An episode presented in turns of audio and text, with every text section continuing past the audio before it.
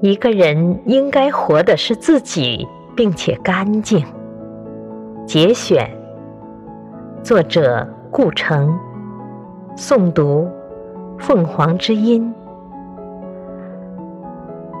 人的生命里有一种能量，它使你不安宁，说它是欲望也行，幻想也行，妄想也行，总之它不可能停下来，它需要一个表达形式。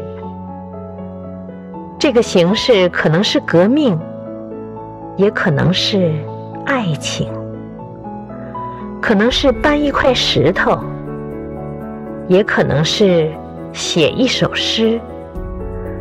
只要这个形式和生命里的这个能量吻合了，就有了一个完美的过程。一个彻底诚实的人是从不面对选择的，那条路永远会清楚无二地呈现在你面前，这和你的憧憬无关。就像你是一棵苹果树，你憧憬结橘子，但是你还是诚实地结出苹果一样。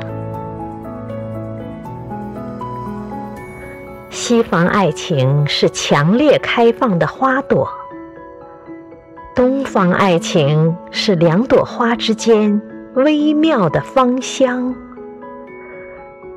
自由并不是你不知道干什么好，也不是你干什么都可以不坐牢。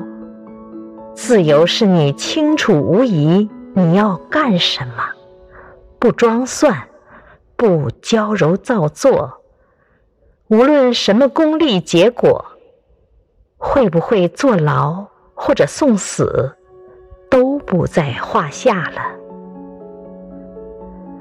对于惶惑不知道干什么的人来说，自由是不存在的。对于瞻前顾后、患得患失的人来说，自由是不可及的。